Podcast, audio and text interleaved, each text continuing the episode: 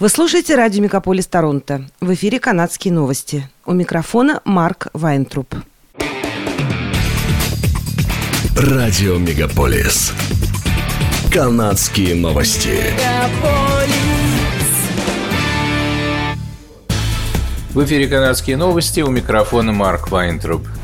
Канада закрывает свои границы для путешественников, которые за последние 14 дней побывали в ЮАР, Намибии, Лесото, Ботсване, Эсватине, Зимбабве и Мозамбике. Людей, прибывших в Канаду из этих семи стран за последние 14 дней, просят немедленно отправиться на карантин и пройти тестирование. Всемирная организация здравоохранения присвоила новому штамму коронавируса, который был выявлен в ЮАР, греческую букву «Омикрон». Эксперты пришли к выводу, что очередная разновидность вируса может угрожать странам, которые и так ведут борьбу с распространением инфекции, сообщает агентство Reuters.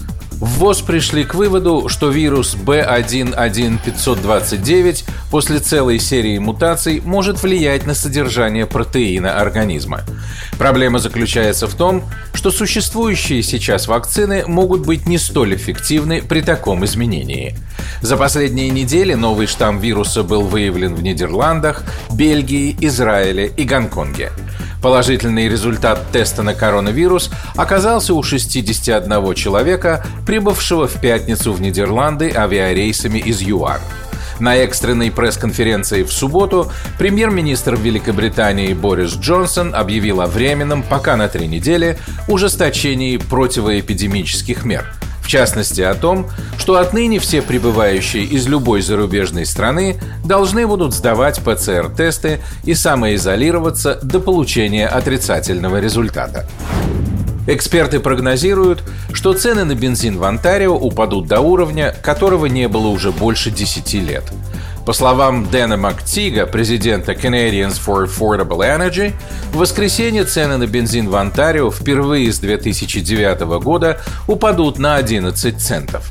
Это похоже на невероятно острую реакцию на новости о варианте коронавируса в Южной Африке. Но это разовая акция, заявил Мактиг. Цены на бензин снизятся и в Квебеке, Манитобе, Саскичеване, Альберте и Британской Колумбии. 21 ноября правительство Канады объявило о предстоящих корректировках канадских пограничных мер. Те, кто захочет приехать в Канаду в следующем году, смогут сделать это, если они полностью привиты от COVID-19 вакцинами, одобренными Минздравом Канады.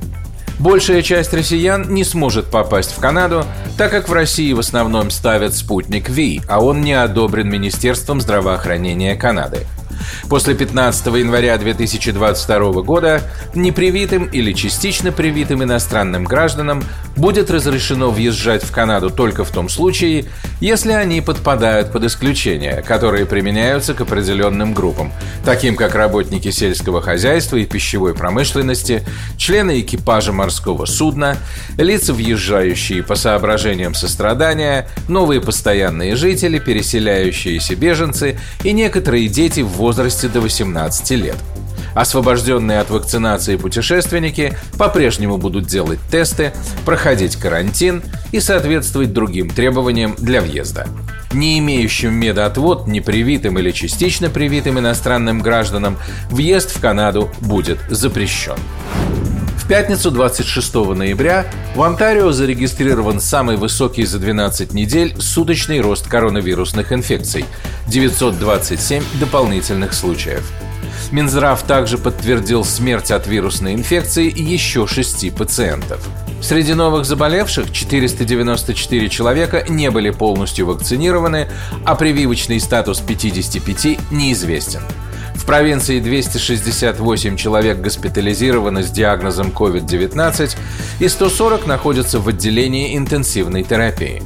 Главный санитарный врач Онтарио Киран Мур заявил, что нынешний рост числа инфекций является продолжением четвертой волны, которую провинция переживает с сентября, а не началом пятой.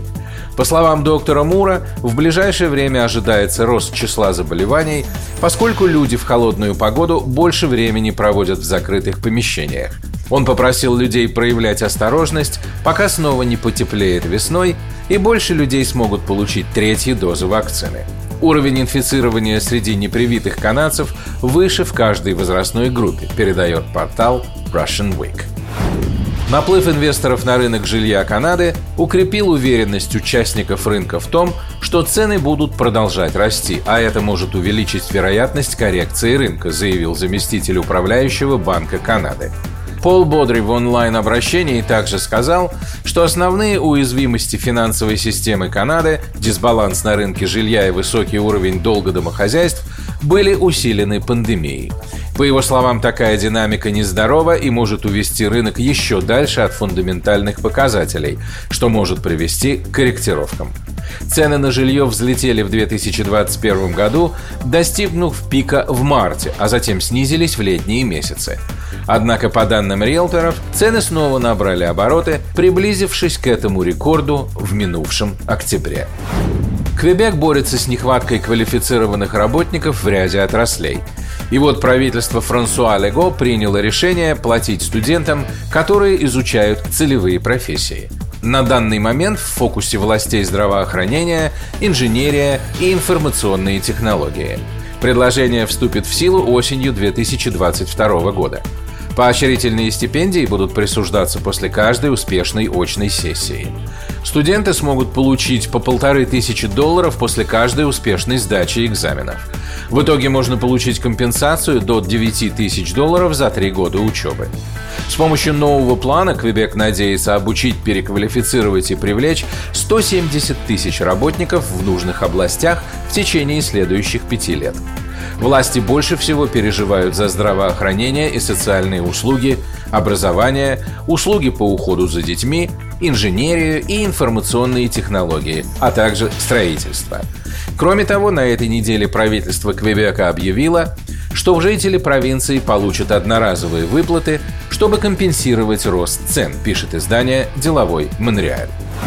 Рынок Атватер преобразился в монреальскую рождественскую деревню – в предпраздничный сезон там работает свыше 50 ремесленников, которые с радостью помогут выбрать подарки для друзей и близких.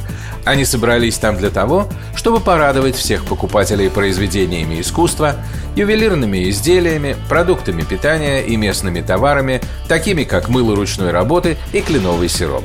Кто-то из них открыл свою лавочку на рынке впервые, а вот некоторые продавцы укрепляют свои позиции уже четвертый год подряд – Монреальская рождественская деревня работает с 25 ноября по 19 декабря. Это были канадские новости. С вами был Марк Вайнтруп. Оставайтесь с нами, не переключайтесь. Берегите себя и друг друга.